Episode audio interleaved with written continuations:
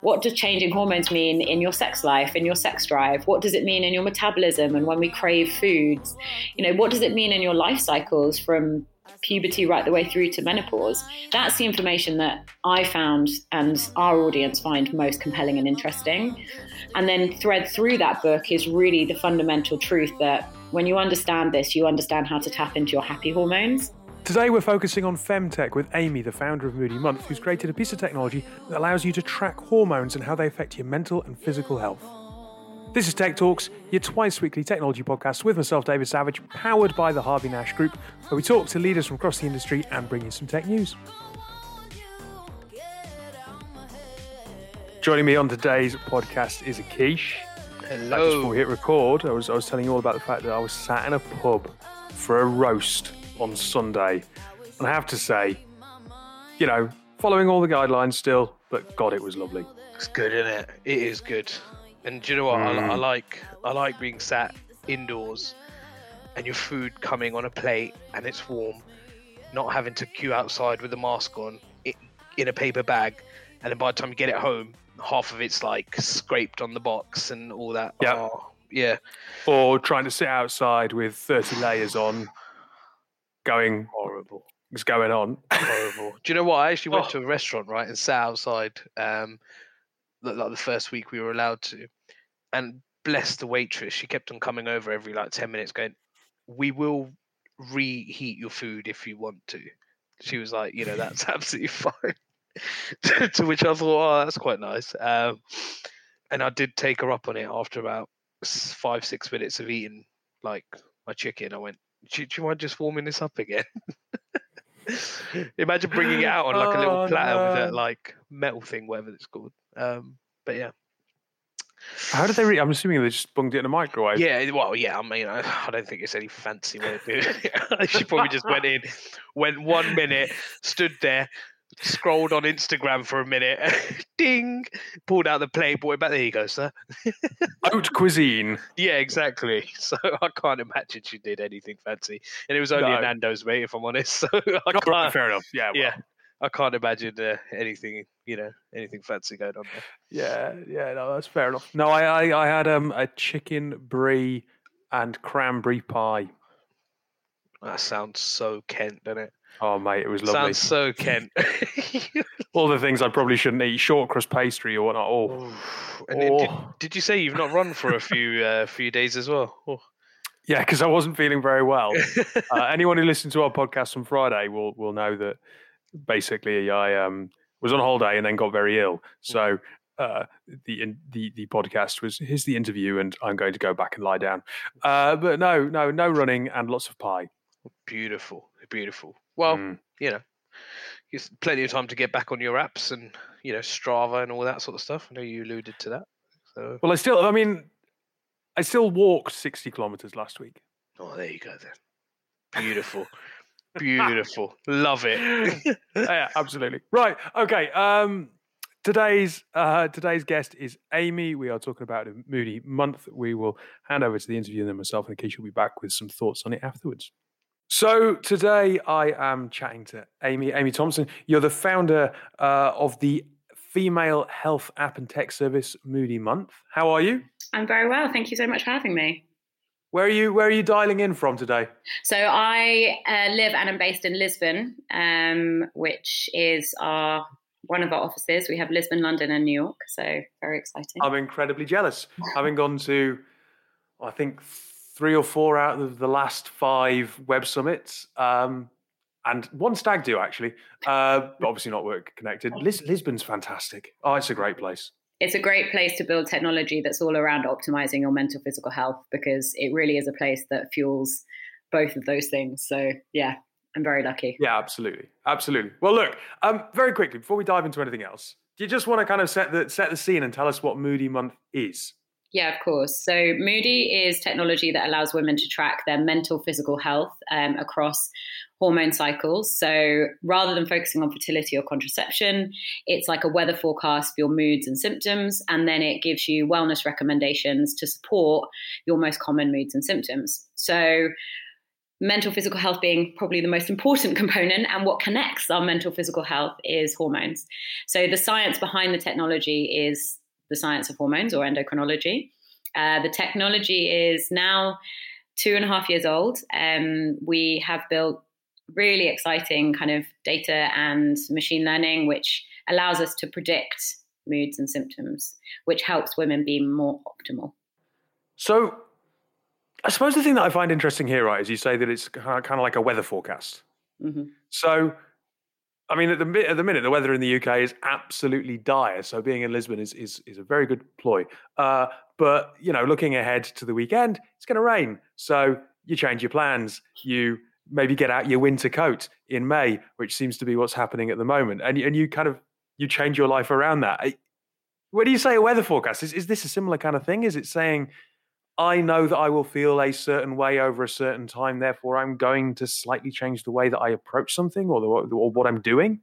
Absolutely. So I think the main thing is what technology should really do, as I'm sure you know, is make our lives easier, simpler, and more efficient. And ultimately, the amount of data that we have in our devices and, and, around us in the world gives us the ability to make a lot more sense of it as individuals. So what Moody does, much like the weather forecast, is aggregate that data to help make sense of it for you as an individual based on commonalities. And for us, what's really important for that is the fact that, you know, if you think about mood symptoms, cycles. We've designed a whole world around the idea that you get up every day and you feel the same. Um, and a really important factor for women is the fact that there are four phases to your menstrual cycle. And within those four phases, there are variabilities across estrogen and progesterone, which have an impact on stress, happiness, motivation, energy, focus, productivity. And we're not given any of that information. And so, to empower and, and, inspire women to be more productive, it's giving them an extra tool in their kind of lives to better prepare, be, be take your umbrella, um, to use the metaphor. Um, it's not that it's going to be the only factor in your life. You know, all these things are a component of a world in which we are living, but it is a really important scientific baseline that we should all be thinking about, not just from a female perspective, but also from a male perspective as well. You know, hormones have a huge impact on how our stress levels work. And in a world where stress and anxiety disorders are essentially an epidemic, if not a pandemic. Um, so you you know how important it is to be and feel more prepared. And knowledge really is empowered, empowering in this context, right? So the more knowledge you have, the more you can prepare and the more informed you feel about the experience of the world you're going into. And whilst I agree with absolutely everything you've said there, I suppose the, the question I'd ask is just like the weather forecast can get it wrong, how how accurate can you be? Because obviously everybody is different, and whilst there are those four phases, I suppose how long they are might differ from month to month, and, and it might be quite difficult to make sure that you're giving as accurate information as you can? Yeah, so that's why machine learning is super important in this. Like what machine learning has historically been used more often than not to do is is sell us more stuff, right? So my background was that I had a media business before this and we very much were looking at how social media data could be utilized to be able to work out behaviors.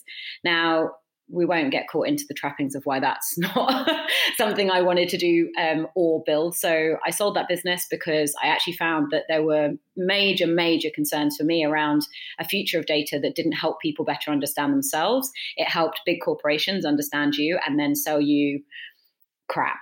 So for, for me, it's about using aggregated data in you know in the same format but to help people reflect patterns. So you're 100% right. Like in the first phases this was about building the technology to be as efficient as it can be in predictive modeling. And predictive modeling means that not just taking input data from a user, but also aggregating data like wearables and weather. And weather is a really important factor in this as well, because when you think about our hormone levels, taking stress as the kind of core reality, the things that disrupt our hormone levels are environmental factors, so taking pollution uh, endocrine disruptors, which can be from foods, um, temperature changes. So the fact that, you know, if you think about just light levels as well, when it's darker, darker months, um, that can have a massive impact on our um, endocrine neurological kind of pathways.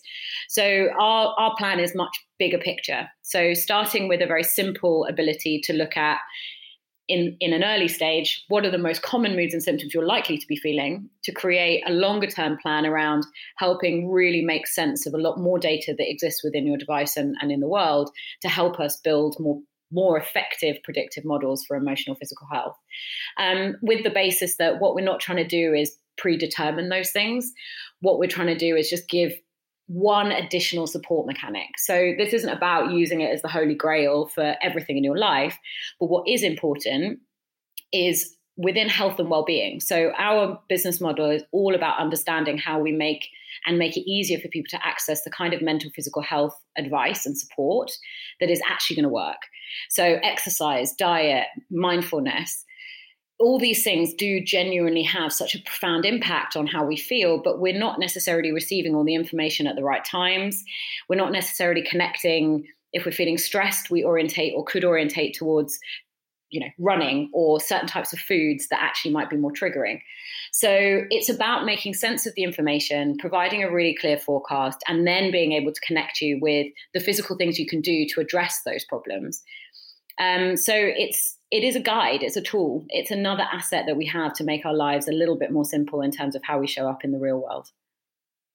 You mentioned the word connecting there, just out of interest. Like, um, I I have a lot of data on me and my phone around Garmin and Strava and so on. what you've got there, I suppose, is a really powerful data set that could be even more powerful if shared in an ethical way with healthcare providers or mental health support or even other apps like I, I don't know a Garmin or a, or a sports or a uh, or a fertility tracker. What what opportunities are there for collaboration, or is that something that that is is harder to do? No, it's absolutely the important area that we need to go into. You know, I think this is what's really important about the future of this is making making it really easy for the user. So there is you know there is the ability um, to integrate wearable data. There is the ability to understand these things. But i think what is really important is not just aggregating this data in a sense of everyone's bodies are the same. And let's just take male and female as one corresp- like correlation here. So for you garmin is working really effectively your body operates hormonally in a very different way to mine. And yet, the data that it's reporting is essentially reporting in exactly the same way. If we're going to look at how we take that data and attach it to recommendations, we need to understand the difference between you and I before we can make any kind of formal or supportive recommendation that's going to be viable. So, the, the future, if we think ahead, is really about not just homogenizing data and all these different things which are reporting back to us, but how different specific technologies for specific user groups can make sense of that data for the user group they're looking to support. And for us, it's it's looking at, at women within a kind of 25 to 35 bracket.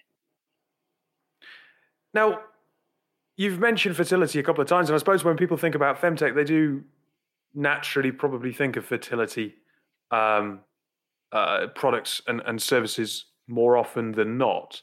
Um, how challenging is that when when you're when you're I suppose approaching funding or trying to you know try and get the investment community interested or, or trying to reach out to potential users to say hang on there's a whole area of, te- uh, of, of science and technology here that could really positively impact women's lives and we're too narrow in our focus about what femtech means so um, yeah it's been an interesting three years of evolution so if I were to go back to when I first started talking about this, so when I sold that media business in 2016, 2017, and, and then decided actually I wanted to do do this because I saw huge, huge opportunity.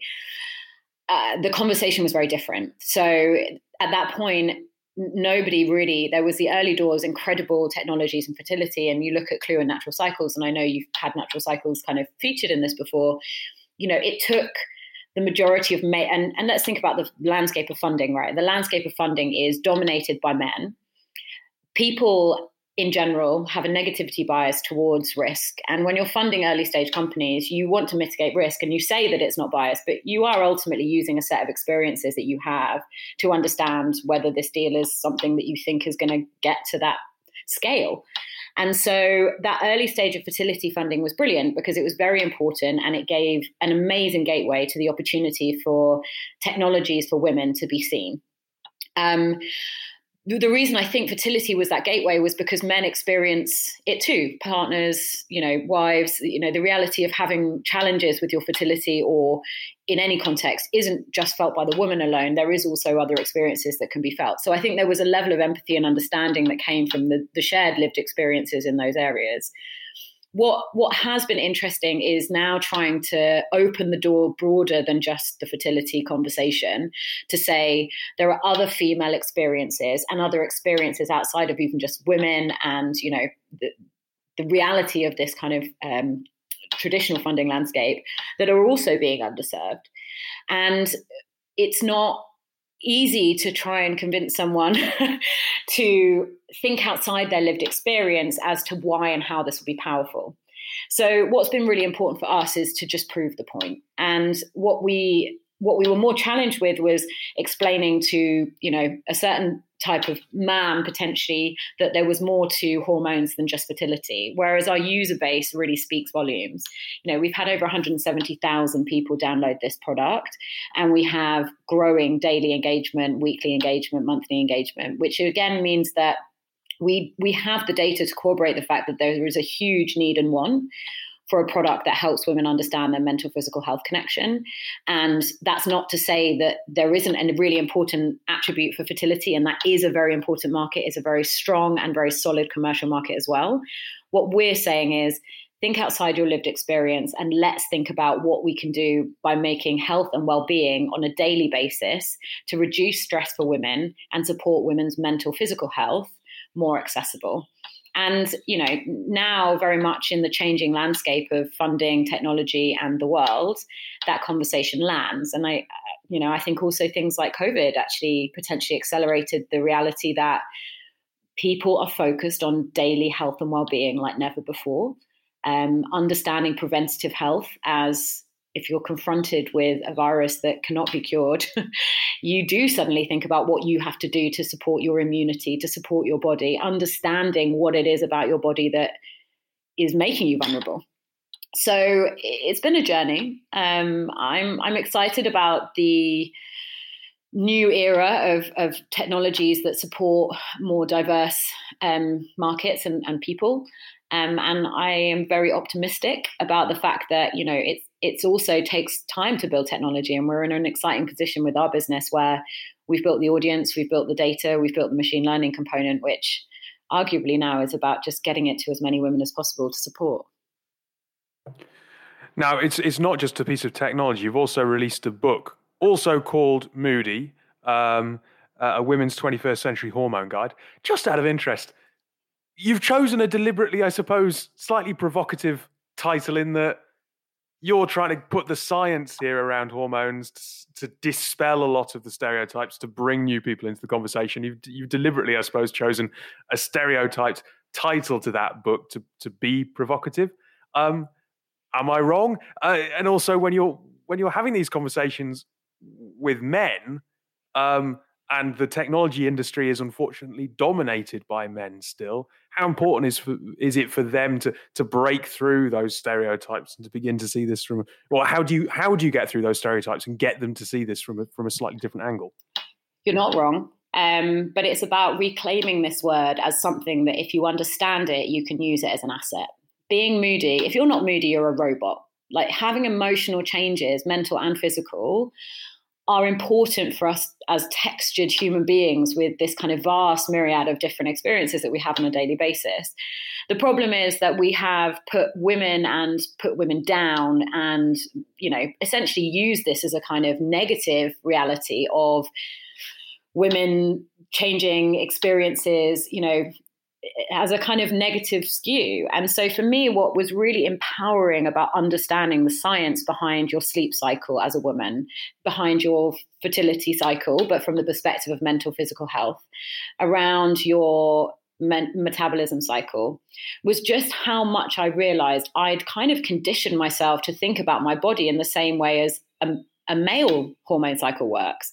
And actually, when I started to understand that these changing emotional, physical symptoms happened, I stopped beating myself up. I became incredibly productive. I became incredibly focused, and I was able to manage stress and and you know everyone always questioned how on earth are you going to write a book as well as running a business? And i was like i don't think you understand just how powerful it is having this level of productivity that comes from your ability to understand how your body actually works. So it's called moody because we need to claim it back because we need to claim back the reality that being moody is not a bad thing it's a very empowering thing. We need to talk about what the science means from a position of difference. So, male experiences, female experiences, and also other experiences that are not even being represented in this conversation alone. Um, and being able to say, let's let's understand first, and then let's start to think about a future world where we we inspire and empower from a position of knowledge.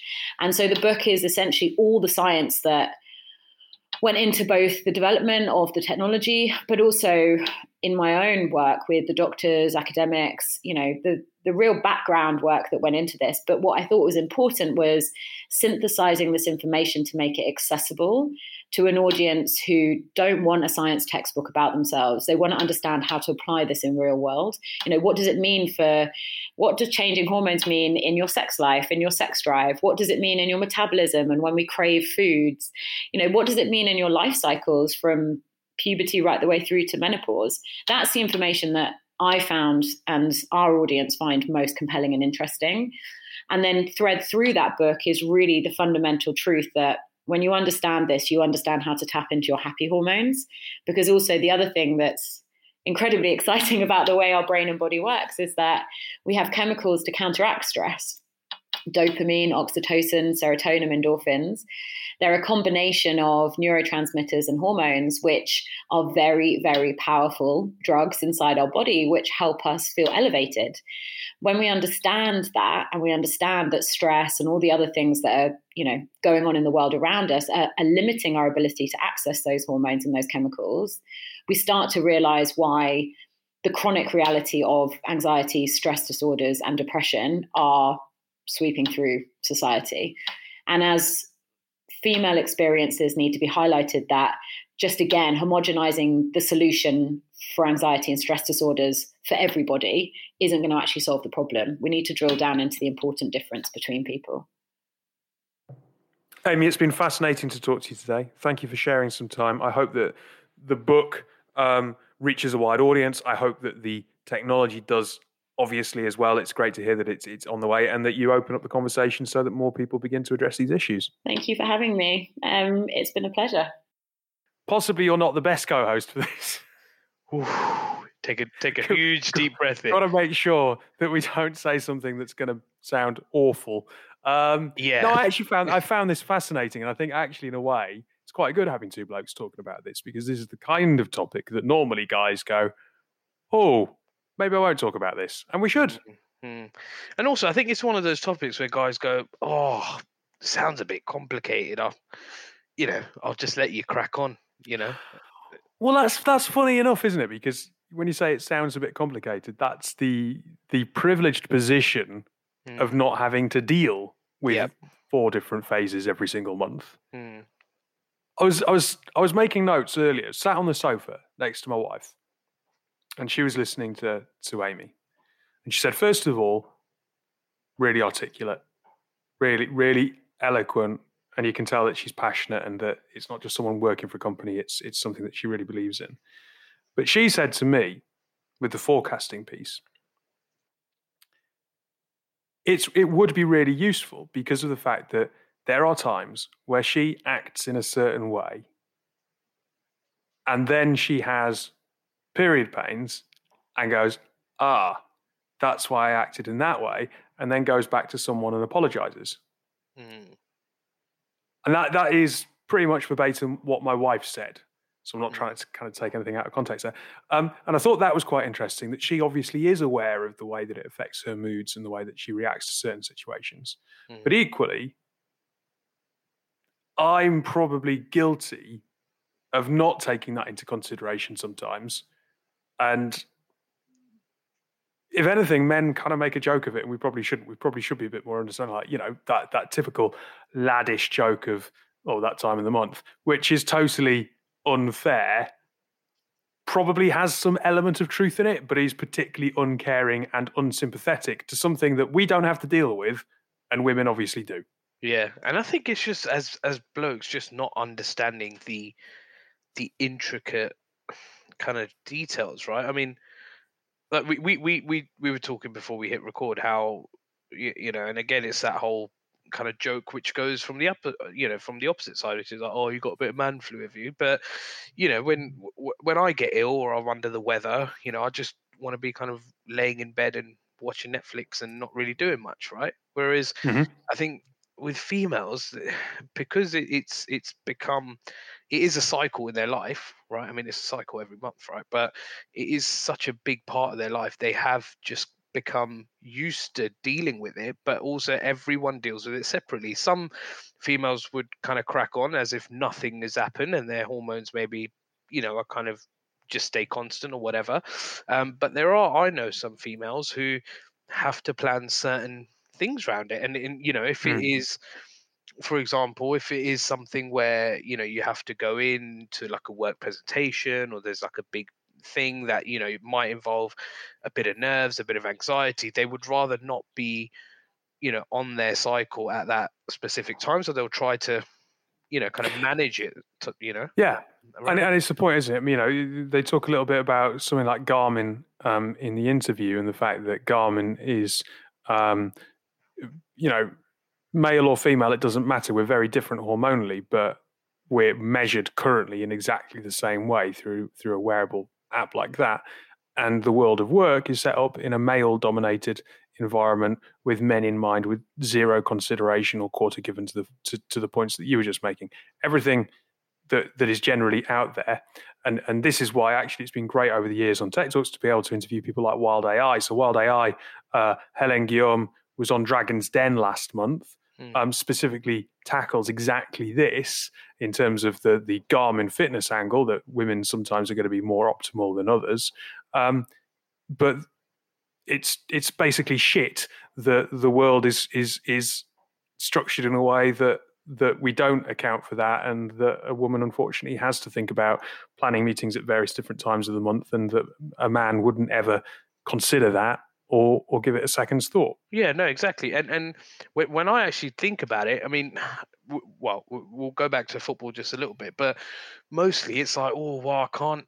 I don't want to book a, a meeting too late in the day there because you know there's a seven o'clock kickoff that I need to get home for. And you know, our, our lifestyles are sometimes revolved around the smallest thing that you know, as as blokes, we make into a massive deal. But just going back on your point, and I think this is on their website as well. It's just the lack of empathy, and yeah, you know, it's basically you've got something here, you've got platform, which I think they have it on their website. Which I think it says powered by empathy. I think in those specific words, but it is just powered on empathy and and, and kind of knowing, um, you know, how to deal with emotion, hormones, feelings, and and and and and women in, in, in particular and kind of what they have to go through i guess um, yeah because as as a bloke as well, I mean, if you actually kind of go for it, I mean, I'm forgetful. I forget a lot of things.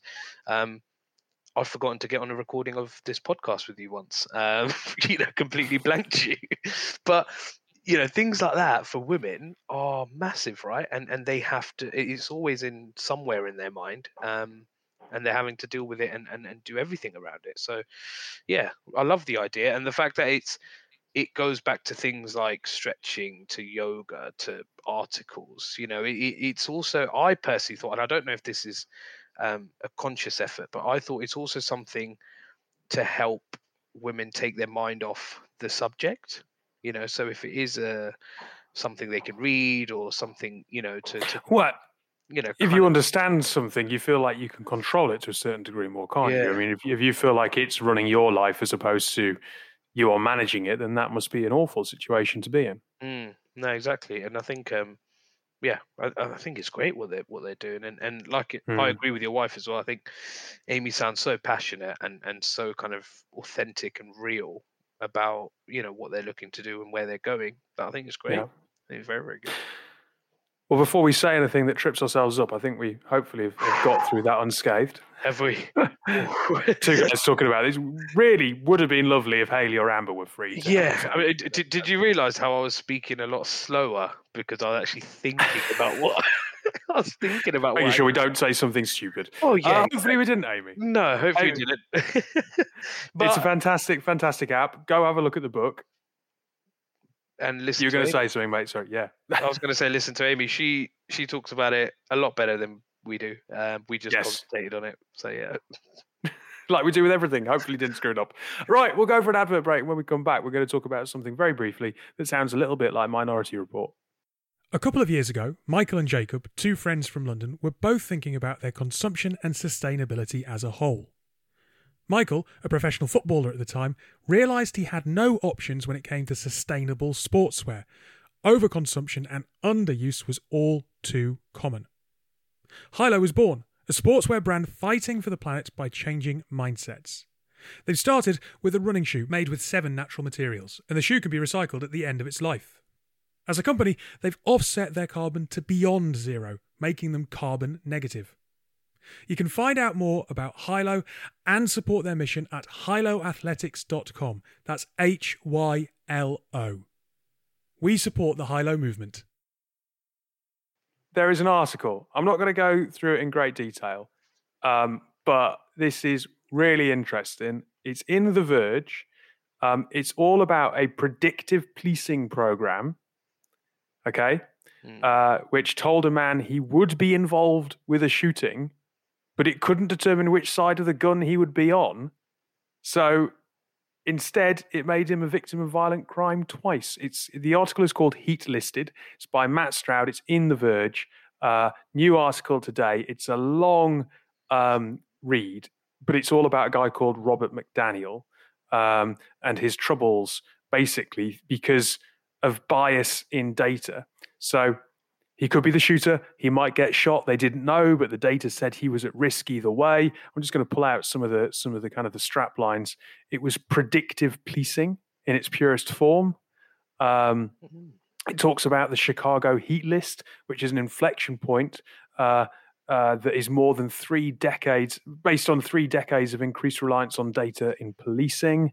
Um, it shows your heat maps on where gun crimes happened, basically trying to kind of work out, all right, well, this is where gun crimes happen, therefore, this is where gun crimes are going to happen. Mm. Um, and then obviously the big question is what what if the data is wrong? And what if um, unfortunately that data is manipulated? So the article kind of, you know, talks about the fact that it, it wasn't high tech. Cops would just use the list as a way to target people. It is so on point with the times.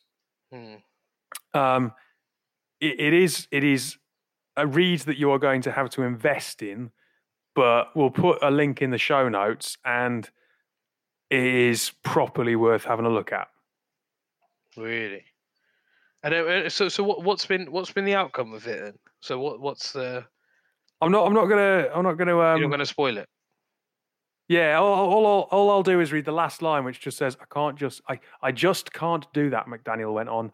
I can't trust them, which is really worrying that it it, it ends on that kind of a sentiment. Mm. Um, but yeah, I mean, look, I, I joked a little bit before the, the break that it's kind of um, Minority Report esque, but it's like, you know, in Minority Report, they they use science fiction, fantastical kind of technology to try and predict future murders. Yeah. Um, and it goes wrong and it's manipulated.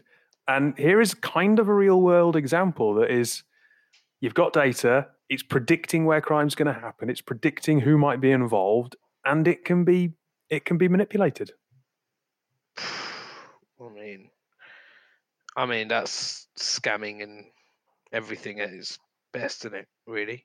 And if it can be Yeah. manipulated, then you begin to think who is seeing, you know, the inside of a prison cell or who is seeing the inside of courtrooms that really shouldn't be there, and you know, have they been set up or whatever? I don't know. I'll tell you what, Netflix are probably going to pick up that article, and there'll be a 10 part Oh, mate, it- on it- it. It would be an awesome documentary. It Yeah. would be Right. it would be something well worth watching. Uh, plenty, plenty in there that's right on the pulse of of topical conversation right now. It is really, it is worth investing 15, 20 minutes of your time in. Yeah. Okay. I'll put it in the show notes Can we tag Netflix in the show notes as well? Maybe we could, you know. or on, on, on online and go, hey Netflix, we've read this. turn it into-" I mean, if I can't imagine that the Verge writer isn't kind of. I'd hope that he might kind of suggest that it would be a good kind of true crime documentary. But you Yeah. you just got a feel for, especially members of of minority communities in areas where there's extreme poverty who just get shafted Hmm. time on time again. Yeah, exactly. And I think, um, yeah, go, goes back to everything, right? The whole, even the A level results and stuff last year when it was, you know, all done through an algorithm and computers and all that sort of stuff. And people that were at lower schools or in, in poorer areas of the UK were just given lower grades because, yeah, wait, you're Yeah. not seen as, as getting that. So, data, and it goes back to everything that we say on here data, good technology very good but sometimes we still need humans we still need people you know Te- technology and data, I you know, agnostic could be brilliant, but it really depends who's who's pulling the levers. who's using it exactly Anyway, Akish, thanks for joining me. Fingers crossed you get to enjoy the inside of pubs and and, uh, and restaurants for plenty of months to come, and uh, we'll be back on Friday.